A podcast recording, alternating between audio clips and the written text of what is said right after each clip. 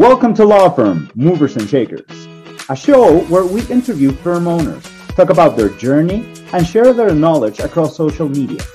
I'm Joe Bravo, Senior Brand Ambassador to Get Staffed Up and your podcast host. Here at Get Staffed Up, we help people delegate their weight to freedom. You can achieve more by doing less. And I know that in order for your business to grow, you need the right people with you. So stick around and I'll tell you how you can be a guest in our 15 minute show.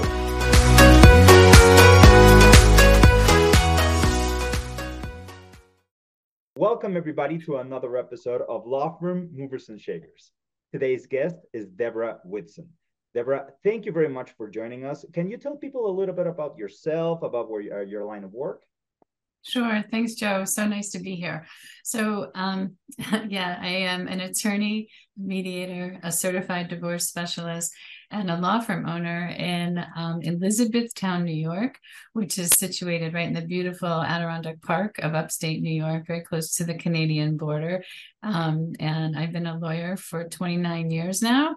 And my law firm is a boutique family law firm offering um, all sorts of family law, divorce, custody um, services, including mediation and collaboration as alternatives to traditional courtroom based uh, ways of handling those types of family matters.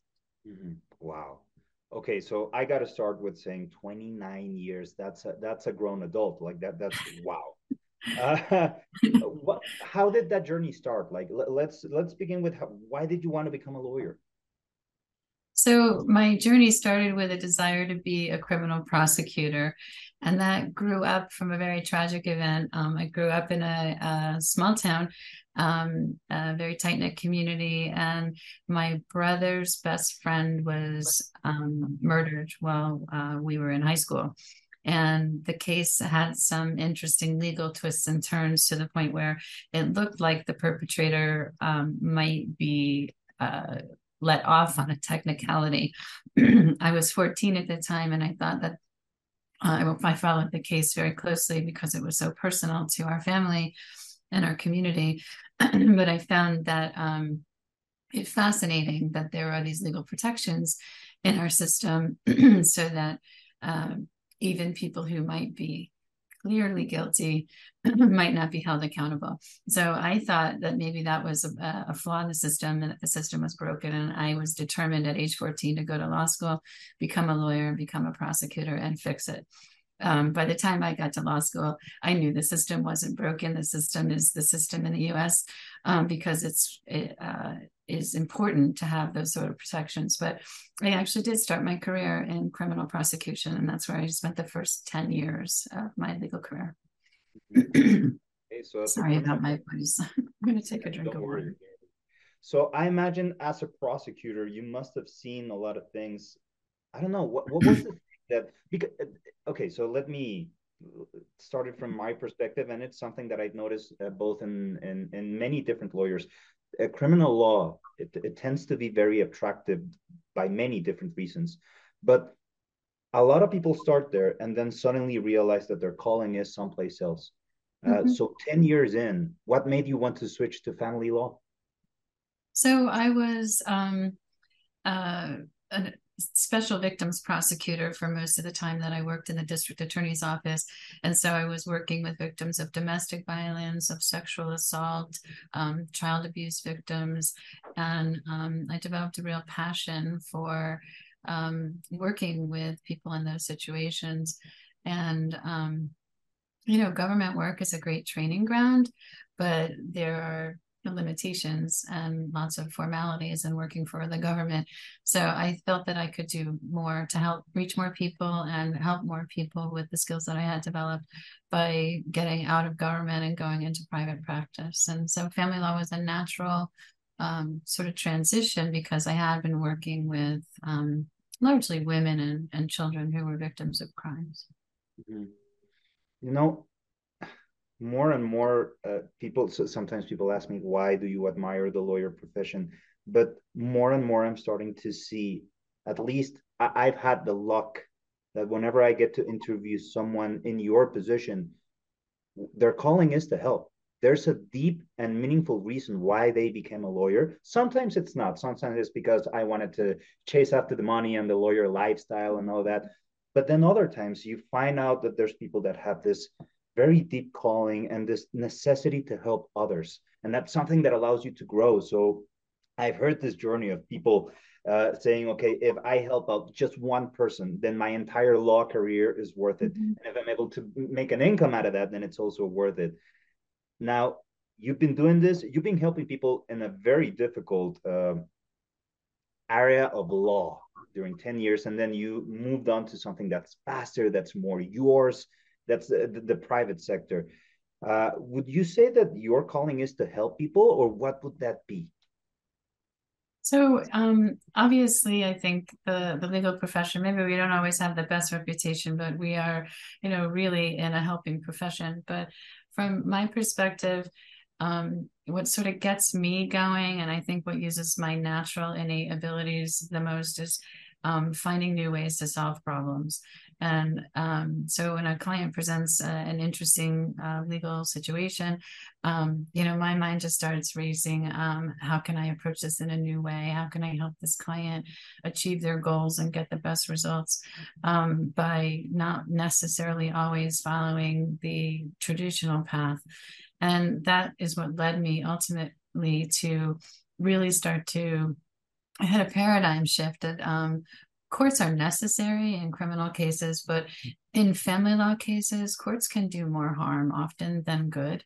Um, and I find that it's very disempowering for families to have a stranger in a black robe making important decisions about their children and their finances and their future. So um, I you know, after a few years of walking my family client, family law clients to the courthouse all the time, I um, really started to become more interested and educated about mediation and collaborative uh, law, and uh, found that that is an area that I'm um, incredibly passionate about. And a, a lot of people, uh, you know, a lot of consumers, don't know that those alternatives are out there. So um, my messaging is you know, avoid the courthouse at all costs if you can in your family law situation. And that's a funny thing for a lawyer to be telling people. Um, but I find that I get a lot more satisfaction and the clients are more satisfied and their results are more gratifying if they can avoid the bitter warfare. Um, because really that just makes everybody's life worse. Uh, as a practitioner, that's not fun for me either. and um, it tends to be the most expensive alternative for people. And I don't get any gratification of helping people drain their bank accounts while they're going through an already difficult um, emotional and financial transition as a family. So um, I've become, uh, you know, a real impassioned messenger about there's a better way to do this. There's a better way to break up. And that's what we really try to impress upon our clients and try to get them to be um, find peaceful out of court resolutions to their problems um, and, and get better outcomes in the end. That's very nice because I don't know that that rep that you talked about that sometimes lawyers get a reputation for being one or the other. Um, I don't know if it's Hollywood or if it's uh, Netflix or TV, the, the, the, the characters that, that that they try to envision of how lawyers should be. But like if you're cutthroat all the time, eh, when you go to trial, when you start a fight, what a way to escalate a situation when you can actually settle. You can negotiate outside of that. You can save yourself years and years of legal battles. And of course that's very weird for some lawyers because yeah that's a lawyer that doesn't want to drain your bank account and uh, wants mm-hmm. to make mm-hmm. all my money just out of your uh, well-being. So i really appreciate the fact that you like mediating and negotiating. So let me dig into that a little bit. What does it take for someone to become uh, let's not say a strong negotiator because it's not like that. It's not cutthroat. It's an effective? What does it take to become an effective mediator in this type of cases? So, an effective mediator um, requires a couple of key skills, but in, in terms of the question that you asked, I think it's um, really important to get people to understand that they can both walk away with a lot of what they want and a lot of what they need if they compromise and they're focused on values and um, rather than positions. And what I mean by that is, um, you know, you can walk into any kind of negotiation or meeting and say, um, my position is I must have this. Um, I must get the house. I must not uh, I want to keep all of my retirement and pension, and I don't want to share it with my former spouse. So those are positions. If you, if I can get the parties to think in terms of values, so is the desire to keep the house serving some greater purpose? Let's understand what that's about. So if you get somebody to get underneath the position to what values it's supporting, maybe it's not even supporting their values, but if they can articulate that I want the house because I don't want the children to have another disruption in their life when their family is separating or, or divorcing. So the the house then becomes stability. So then you can explore with the person are there other ways you can promote stability for your children that don't necessarily mean you have to stay in the house? Um, what does stability mean for you? What does that look like for your children? So when you get to that level of what are the values that these outcomes are serving or not serving i think people find that there is ways that they can each they can divide things up where each person's values are supported um, and everybody walks out with something uh, you know the most important things that they want um, and they compromised on the things that didn't serve their values and so it wasn't hard to give those up. So it's really getting underneath to understand the motivations and what people's you know view for their future um, is and you know to try to get them off of the nuts and bolts of I I want the the IRA account or I don't want I don't want the new girlfriend living in my house so i have to keep the house you know so um, if you get people off of those sorts of really um, firmly held positions that maybe in the end when you say well what are your what is your life after this process? Um, what do you what does it look like for you? What is your vision for your future? You can get them to see that some of the things they think they're fighting for are really not advancing their interests. It's like understanding the principle behind the position that they have. So for that, you need to be very well at questioning someone without being invasive, and at the same time be a very good listener. Because if you're not a good listener, they're not going to open up to you. Mm-hmm. Uh, yeah. So do you do this? Uh, I imagine you do this with other lawyers across the table, or would you usually take a couple that just is seeking for a peaceful separation? Like, how do you promote this type of service besides, of course, uh, putting it out there on on different social media and outlets? Yeah, well, I certainly do a lot of public awareness and education about these alternatives um, and why I feel it serves people's um, interests much better. But um, it's been hard in my area to convince other lawyers that this way is better. I think many lawyers feel that um, the expensive litigation pads their um, revenues and that kind of thing. Um, personally and professionally i'm at a point where i would rather help you know do a hundred efficient mediations than one three year litigation. Um, you know uh, so then i'm helping more people and i'm making the same amount of money with greater professional satisfaction. So I'm, i also send that message to other professionals. You know obviously we're targeting our um, potential client base with the messaging about there's a better way to approach a breakup. Um, but getting other professionals to embrace these modalities is also important to you know create a community of professionals who are willing to support families in using these alternatives. So yes sometimes mediators um, and uh, have you know the lawyers sitting with the parties while they're they're mediating. There's a model for divorce called collaborative divorce where you have two specially trained collaborative attorneys and then the husband and the wife and everybody commits to staying out of court and um, going through a, a, civil respectful structured process of negotiation. So they're the collaborative attorneys aren't mediators but they're facilitators in a process where everybody agrees to put all the cards on the table share all the financial information and have open discussions. And in that model, sometimes um, there's a, a, divorce coach who's working with the parties so that they can come to the collaborative meetings with their best self present. They can prepare a little bit mentally about what to expect, come in with a frame of mind of um, being willing to be open to options, to be willing to be creative about developing options or solutions that maybe are not traditional or are not the most obvious for families. So um, that that model is a really useful model um, because you have the support of an attorney in your camp, but the attorney is committing to keeping you out of court. Um, and it's actually prohibited in collaborative divorce um, proceedings to threaten litigation. So you can't say, if you don't accept this offer, then I'm going to go start a divorce action. Like that's out of bounds. So the idea is we're all going to come together in as many meetings as possible to see if we can solve all these issues and get people to reach an agreement and come up with a settlement on everything they need to settle to stay completely out of uh, court for their divorce process. Now, you know, reason I ask this is because I'm trying to get a picture of your practice and the evolution of your practice. You've been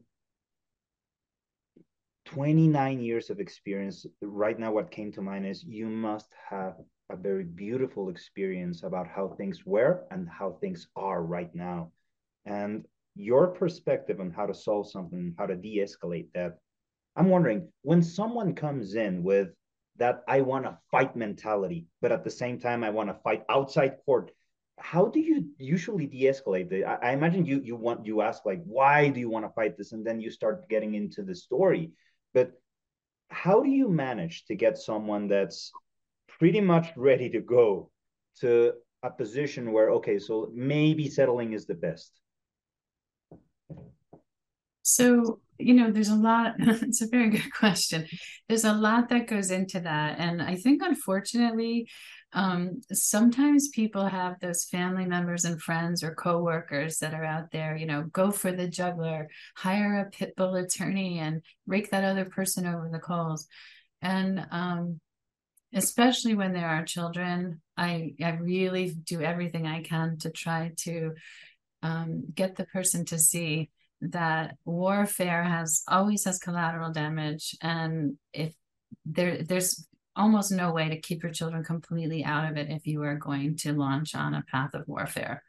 So the children will be affected whether you think that they are kept out of it or not. They're they're ultimately affected because now their parents are in warfare. So um, I just you know really try to to stress that very little good comes of that. And in all of the years I've been doing divorce and family law, what struck me and what led me to write a book about this and tell people you know there's 8 million ways that you can do this without blowing up the house or burning down the house right? So um, there were so many instances in my career uh, as a family law attorney where when i when i had my very first uh, consultation with the client or first you know working session with a with a new divorce client um, at that very first opportunity, I'm already crafting settlement strategies and settlement options. So um, I'm taking out my pad and my pencil and I'm saying, okay, what do you what do you own? Who do you owe? What is your vision for shared parenting time and and those sorts of things? And I, we're penciling out a global settlement roadmap. And the number of times that I make an early settlement offer based on that initial impression of the case that gets rejected and then the case goes down the avenue of court and a year and a half two years two and a half years go by. Each party has spent twenty thirty thousand dollars on their legal fees and they end up settling right on the eve of trial or the day of trial. They settle for almost exactly what my initial proposal was. And i think you know the insanity of that so they've now had a year and a half or two years of agony. They've got legal bills out the wazoo. Um, they've been, you know, stressed and anxious and um, all the things that go along with a protracted proceeding like that. And they settle for exactly what was envisioned in the first meeting. Um, and that's because there's really um, there's a finite number of possibilities for how to divide things up you know? And the yeah. longer you've been married the closer it is to 50 50 um, so you know 50% 49% you know 52% it's so why fight over over that? You know you get to the point of diminishing returns and if you're spending $30000 to get $5000 in gain that's foolish. Why would you do that yeah. Doesn't make any sense you know I, have always had that sense. question or, or, or, or that position where if we're gonna fight about it let's sell it half and half. Yeah. fight's over. If we can't settle this then let's go to the next option yeah. Yeah absolutely. Um and you know i think sometimes people come in and they say on principle you know i'm going to fight on principle because i've been hurt. Um you know well how much how much are you willing to pay for your broken heart? You know or could, you can just move on.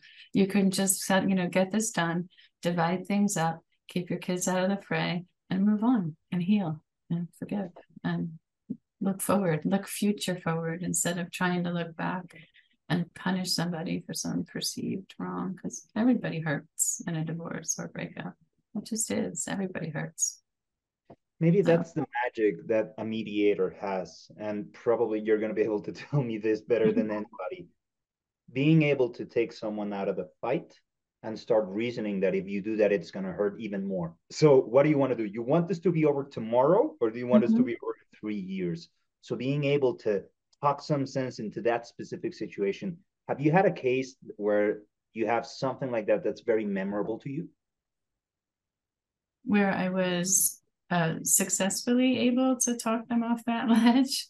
Yeah, like the, you you were betting almost like everything. Okay, they're gonna go for a fight, and then suddenly they you pick up the phone and yeah, let's settle. Do you have any stories like that that are very memorable to or that left an impact in your career? Um, I there's a, a, ton of them, but you know what I'm finding lately, which is fascinating to me, is a lot of my mediation clients end up pausing the divorce. I think that when they find that with some support and some help, that they can communicate effectively. So a lot of what I'm doing is sort of coaching effective communication because let's be honest a lot of times they got to the point of breaking up because the communication sucked yeah. so if i can help them effectively communicate as part of the negotiation and mediation process um, then uh, I uh, my goal is to teach them or model that for them so that even when they walk out of mediation and they're settled, um, especially if they have to co-parent, that they've learned some skills that can help them moving forward to communicate more effectively. But I've had a rash of mediation clients who've actually gotten to the point of signing their marital separation and settlement agreement and then saying, you know what, hold up on the divorce action and they get back together and they reconcile.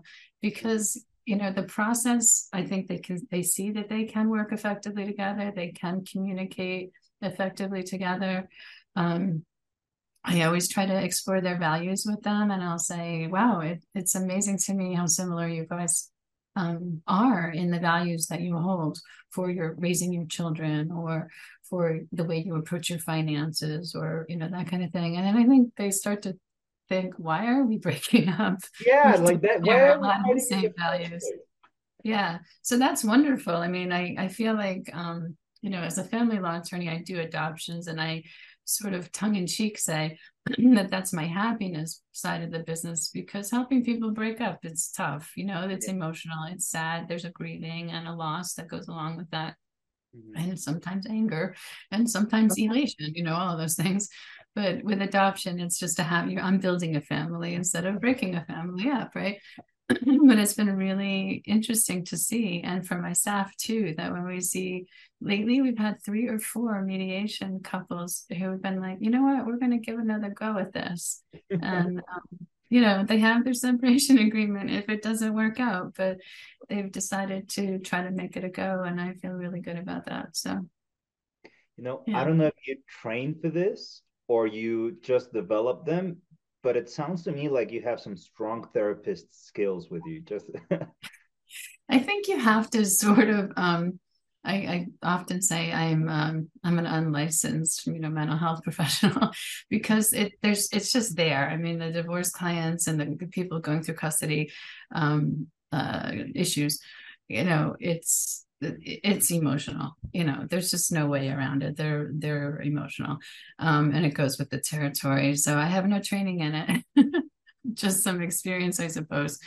But um it you know i think just for me i'm i'm just naturally empathetic um, but i'm also pragmatic so i i think that i with many of my clients i can get to the point where i can say you know i understand how you're feeling but being stuck in that place can you see how that's not helping you and stopping you from moving forward or you know um that wow. kind of so now now i get a better picture of how you started where your practice was and where your practice is where do you think you're going to be in 10 years from now i would love to have a community where almost nobody goes off to the courthouse. So to be fair, we still go off to the courthouse because um, in New York State anyway, um, collaboration and uh, mediation or even arbitration or other alternative dispute resolution models are voluntary. So both people have to agree. So we don't even have mandatory court referrals to mediation before a family court trial or a divorce trial.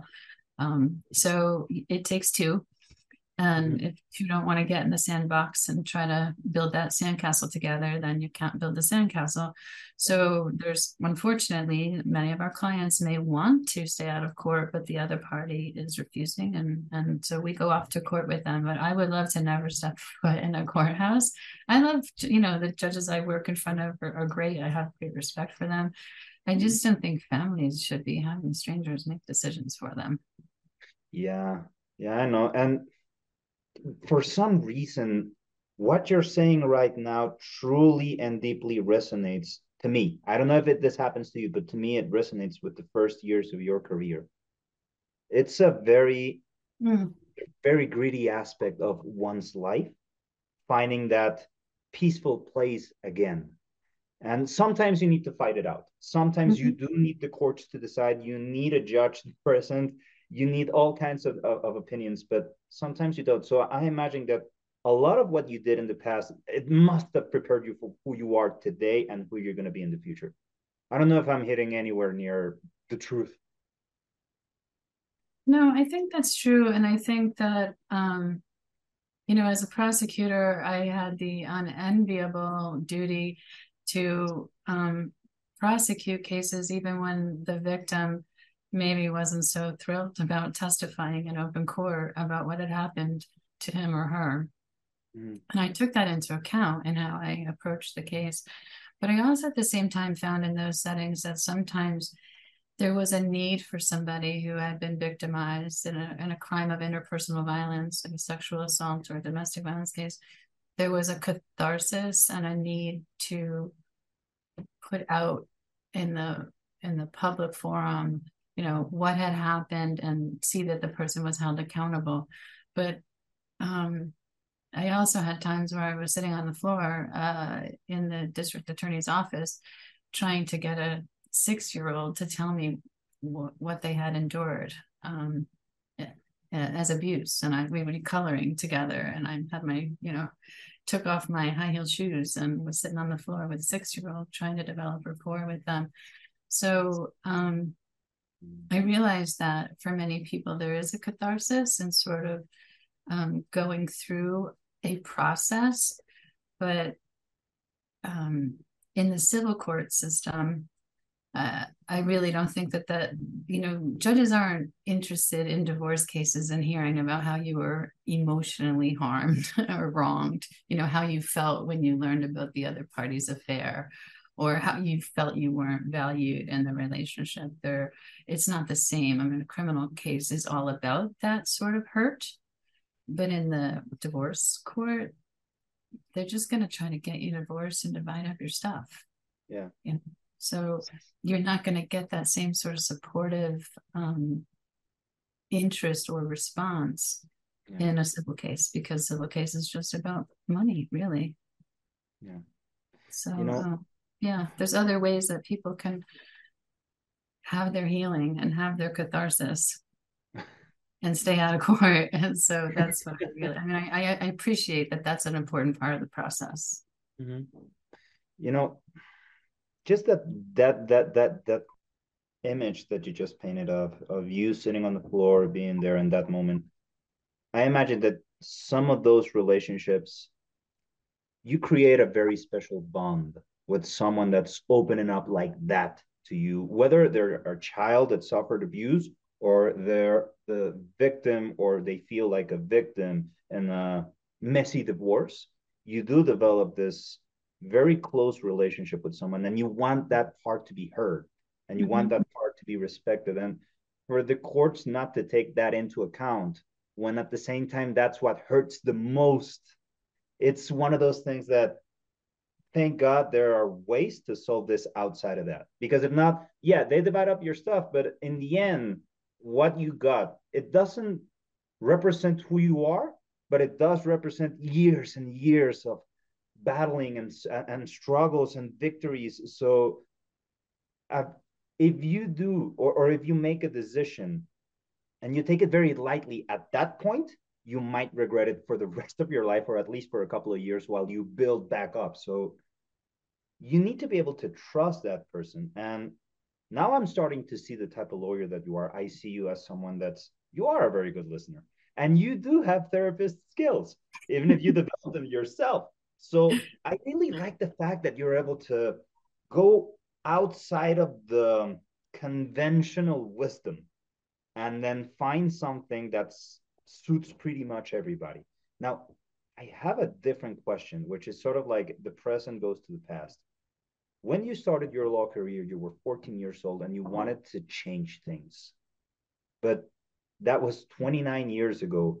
And I'm wondering if you had a chance, knowing how the outcome is looking like, if you had the chance of, to talk to yourself when you were 14 and wanted to become a lawyer for your reasons, what kind of advice would you give to your own self? Hmm. So, what would my 58 year old self want my 14 year old self to know? Or my, how old was I when I started practicing law? 25, I guess.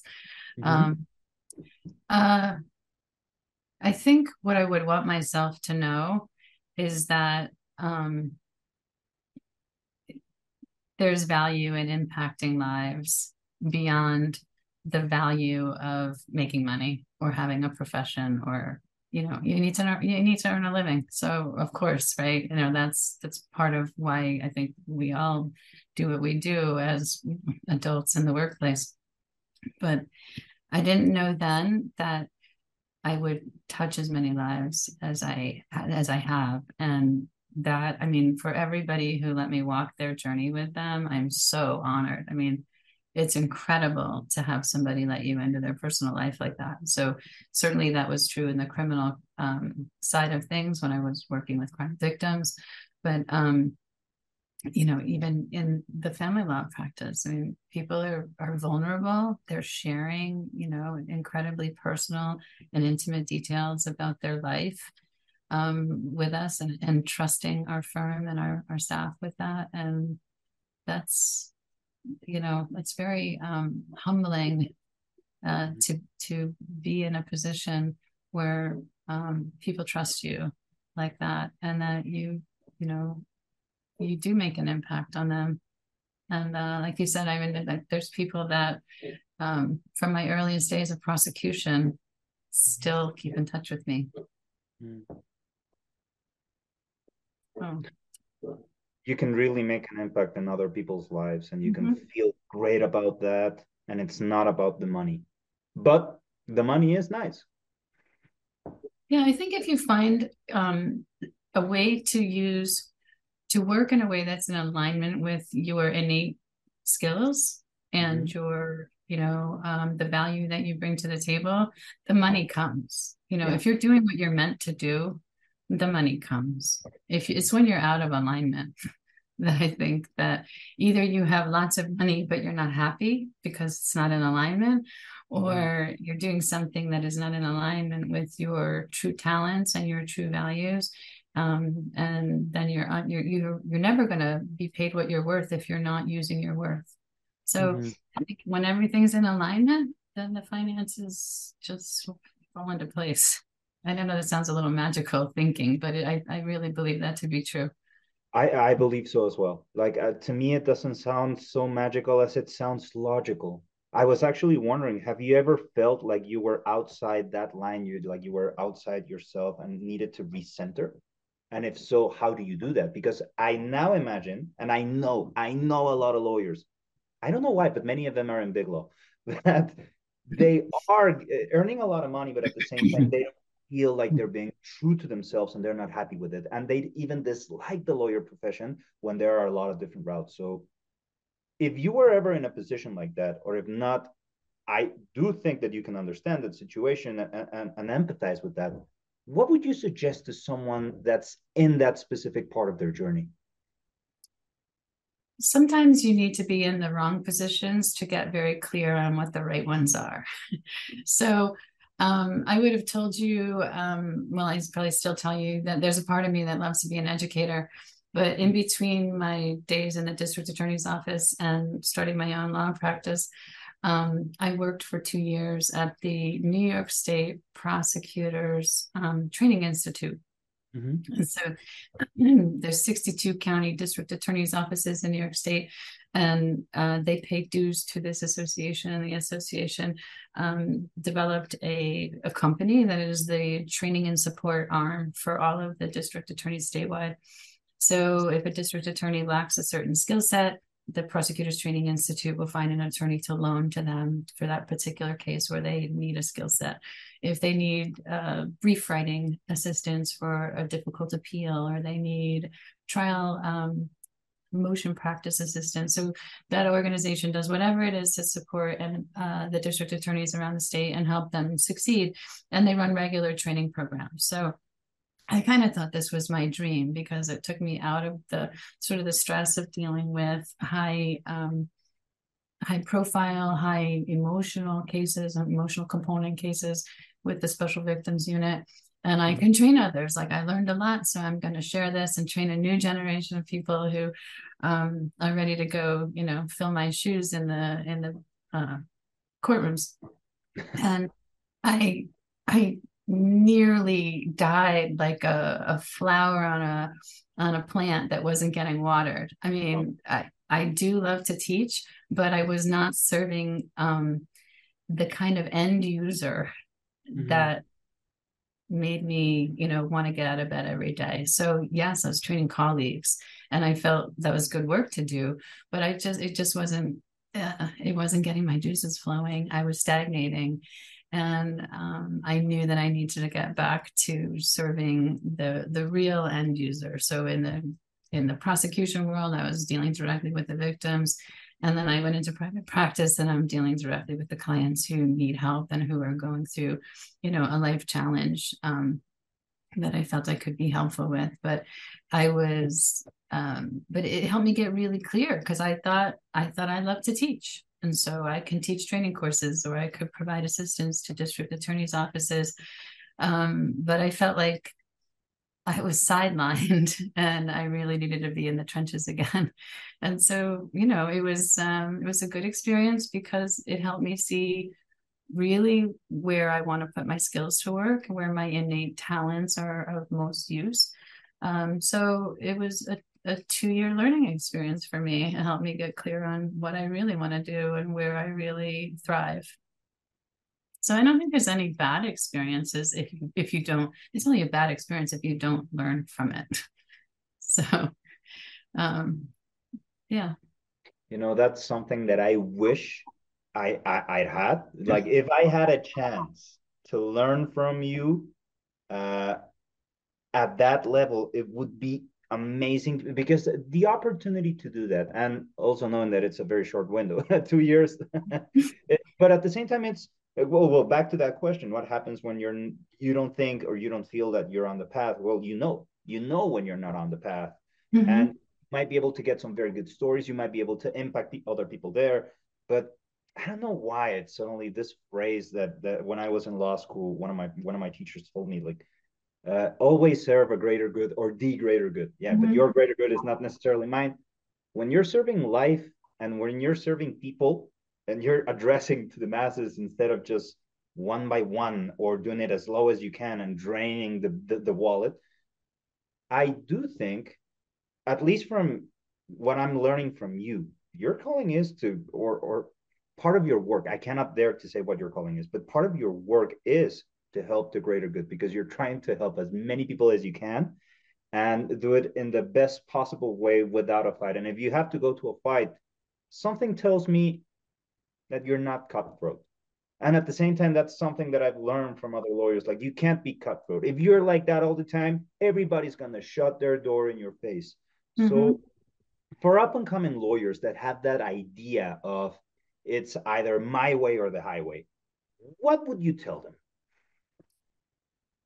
So, um, I, I, practice in a very small area. So, um, you know, reputation always, your reputation um, is always important.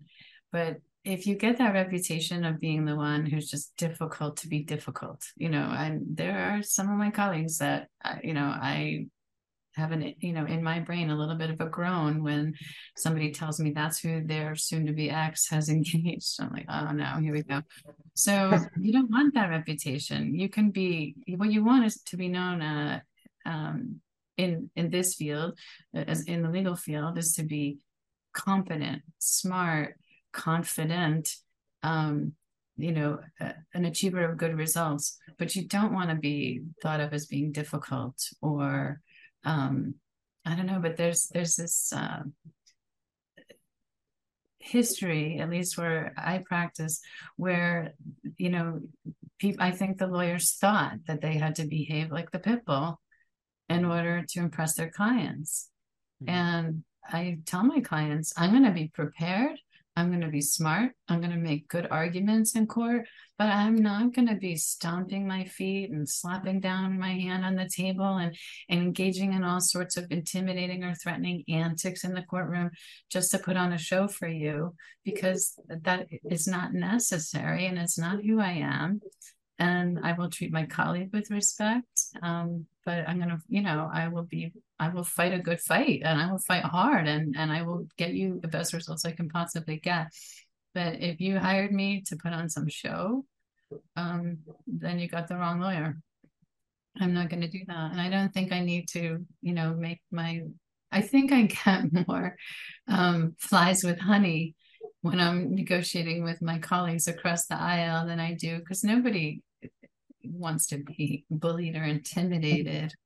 Um, you get more pushback from your, your professional colleagues when you act that way. So I hope that um, I think I when I entered the family law scene in my community, there were some seasoned attorneys, I would say in their 60s or 70s, who, you know, kind of came from that ilk and everybody revered them. So I hope for, you know, up and coming attorneys that, that they enter this with a different, you know, um, they choose different role models because mm-hmm. I don't, I, I, was mentored by an attorney like that. Um, I learned good um, uh, information about the practice of matrimonial law and i learned how not to conduct myself because it just isn't in alignment with my values to behave that way Mm-hmm. You know, that's something that also resonates a lot with me because I also think that there's a time and a place for everything. There might be a time and a place for you to stand up and put up that show, but if that's if I become a one pony uh, a, a, mm-hmm. a one pony trick, yeah, uh, that's the same act that I do all the time. Then I get that rep, and at the same time, there's this something's telling me like if I have to shout and yell and throw that antics and all those theatrics to get my point across, I'm not communicating myself adequately. So I hope that the next generation of lawyers, and I'm starting to see that maybe not so much as a trend, but at least I am looking at this with every single lawyer that I meet today. They don't want to carry that rep. So maybe that's a thing of the past, or we can dose it to the specific time and a place for that. Mm-hmm. But that approach to being able to settle things, just that, just that approach, being able to settle things without having to fight, it moves everything faster. Mm-hmm. Now, when you have to get your point across, when you have to go to trial, when you have to object, when you have to fight, then of course, go ahead, go at it. But don't I what I'm getting at this is don't let that become your true persona because I'm thinking that's something that you also drag to your personal life.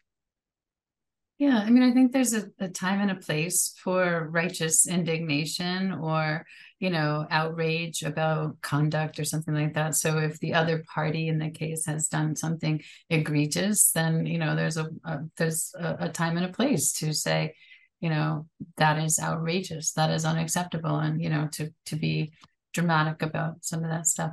Um, but um, I feel like being um efficient and effective is more important than being having the dramatic flair. Um, so it, you know, that's just how I am. But it's interesting that interpersonally, um, I really avoid conflicts. Like in my personal life, I do not like conflict, and it's probably because I see so much of it, and I see so much of it as wasted energy. Um, and it, you know, it it, it people spin their wheels it protracts things it sometimes makes things more painful and not less painful to stir up the conflict. So um knock wood um i have a 32 year um, relationship um, uh, with my husband and a happy family and um, haven't had to go through any of the stuff that my clients um, go through but yeah, I have peace at home and I avoid conflict outside of the workplace because um, it's what I live with a lot of the time with my cases. Well, I imagine it's a very peaceful uh, dinner table, so that must be very rewarding. That that was actually kind of. Uh, I, I, I'm starting to head towards the closing of today's recording, but I was wondering, how does someone like you, with that story and and and that type of character celebrate a good win maybe a good one is everybody was okay with it and we settled on the first try or it was a very long battle but at the end but in the end nobody got hurt how do you uh, take that take take the edge of what's your like your ritual for celebration i don't know if you have one though I don't know if I have a ritual, or maybe if, if I do, I'm not even aware of it. It's so ingrained. But um, it's um it, it's an interesting thing like when you have a big win um sometimes the clients have a delayed reaction to that like they have to really take it all in. I mean sometimes they're outside the courthouse going oh my god that was amazing thank you and maybe we'll go to lunch and maybe we'll uncork a bottle of champagne you know that kind of thing um, with the client. Um, but uh, personally um, I'm not sure I have a ritual. Um, yeah, I don't know. Hey, maybe you don't need one. Yeah, I don't, I, you know, because I think that, um, I don't know, it's, uh, how to put it in words. It's, it's bittersweet, I think. Um, because you know you are helping a client but there you know there's often at the same time that they're celebrating there's also that that there may be tears of wow i'm finally divorced you know, frequently when they're signing the settlement papers, even though they're like, thank God I'm settling this and I'm thrilled with the way that this is being settled, there's some sadness. So it's a little bit of a mixed bag for the clients because it's marking the closure of something that, you know, no one walks down the aisle thinking, ah, if this doesn't work out, it's not a big deal. You know, you walk down the aisle thinking, I'm going to have the house with the white picket fence and two children and you know, a cat in the yard and a you know, and a dog and you know that kind of thing. And when it Very all crumbles, yeah, yeah, two point three children, right? It's like the the nationwide average. So um, it's it's sad. It's the loss of a dream. I mean, everybody dreams about that life. Uh, so it's it's kind of weird to to celebrate that, but um, yeah, you're right. Yeah. You know, now that you say it, it's it helps you build a character. It certainly does. And I don't know. You just said something that was sometimes it takes the client some time to process what's going on. Maybe that also happens with the lawyers on the other end mm-hmm. because it's it, maybe it's a short one, maybe it's a long one, but for it to actually sink in and for that knowledge to become yours, to, for you to assimilate it, and then you can use it on another case or in another situation. Mm-hmm. Maybe that's the win. Maybe that's the celebration. Being able to grow from that not necessarily a specific ritual or let's to go to this one place where I always celebrate my wins. Maybe it's not about that. It's just about the profession itself and how you deal with it, how you embrace it, and how you come to love it, which is my final question. Would you say that you love what you do? Yeah, I mean, I think that there's aspects um, that are, you know, certainly stressful, um, days that are easier and days that are harder than others. But um, in the end, uh, it feels really, really good. I mean, there's, um, we get a lot of handwritten thank you cards from uh, current and former clients um, you know, talking about how critical it was that they had the right law firm and the right staff, you know, helping them through a difficult thing. And um, we celebrate those in our, you know, team meetings. And uh, we're a remote team. Um, spread out all across the globe. So um, I'm fortunate when we're dealing uh, with clients who have to go to court or want to come in person to mediation to actually be able to to meet people. But many of the staff are meeting them only virtually by Zoom or Google Meet or something.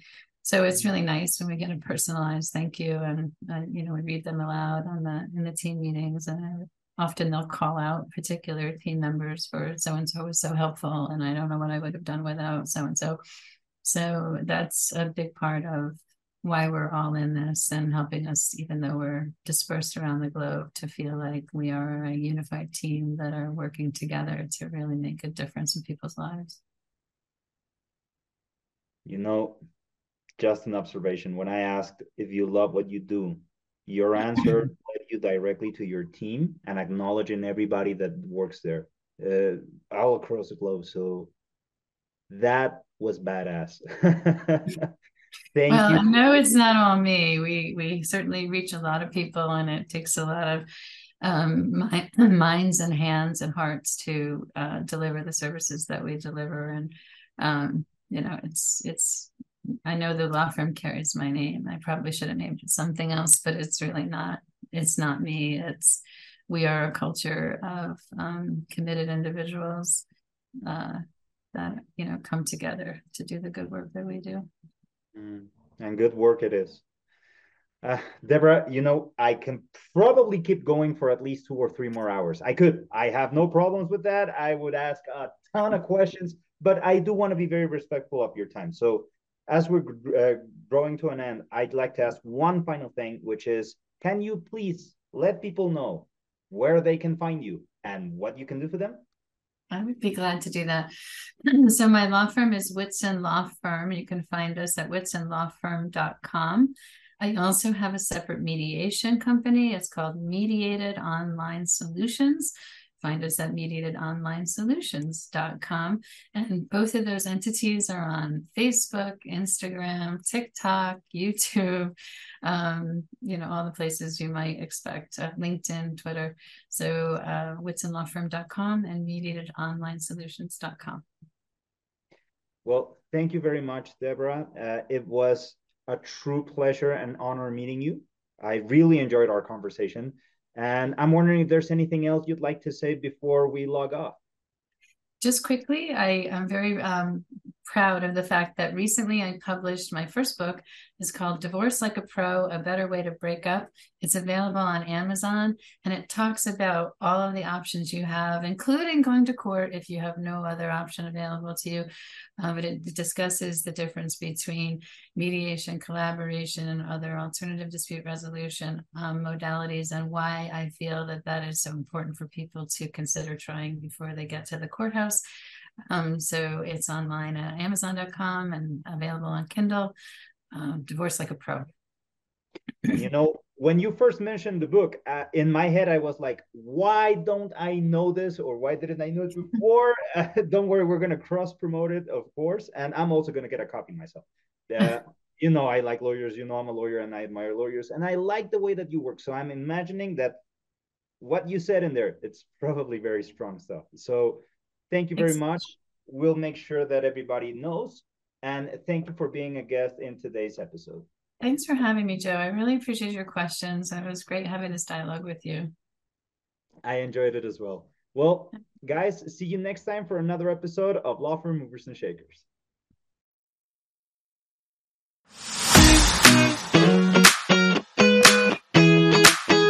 Thank you, everyone, for listening to Law Firm Movers and Shakers, where we interview successful law firms and business owners.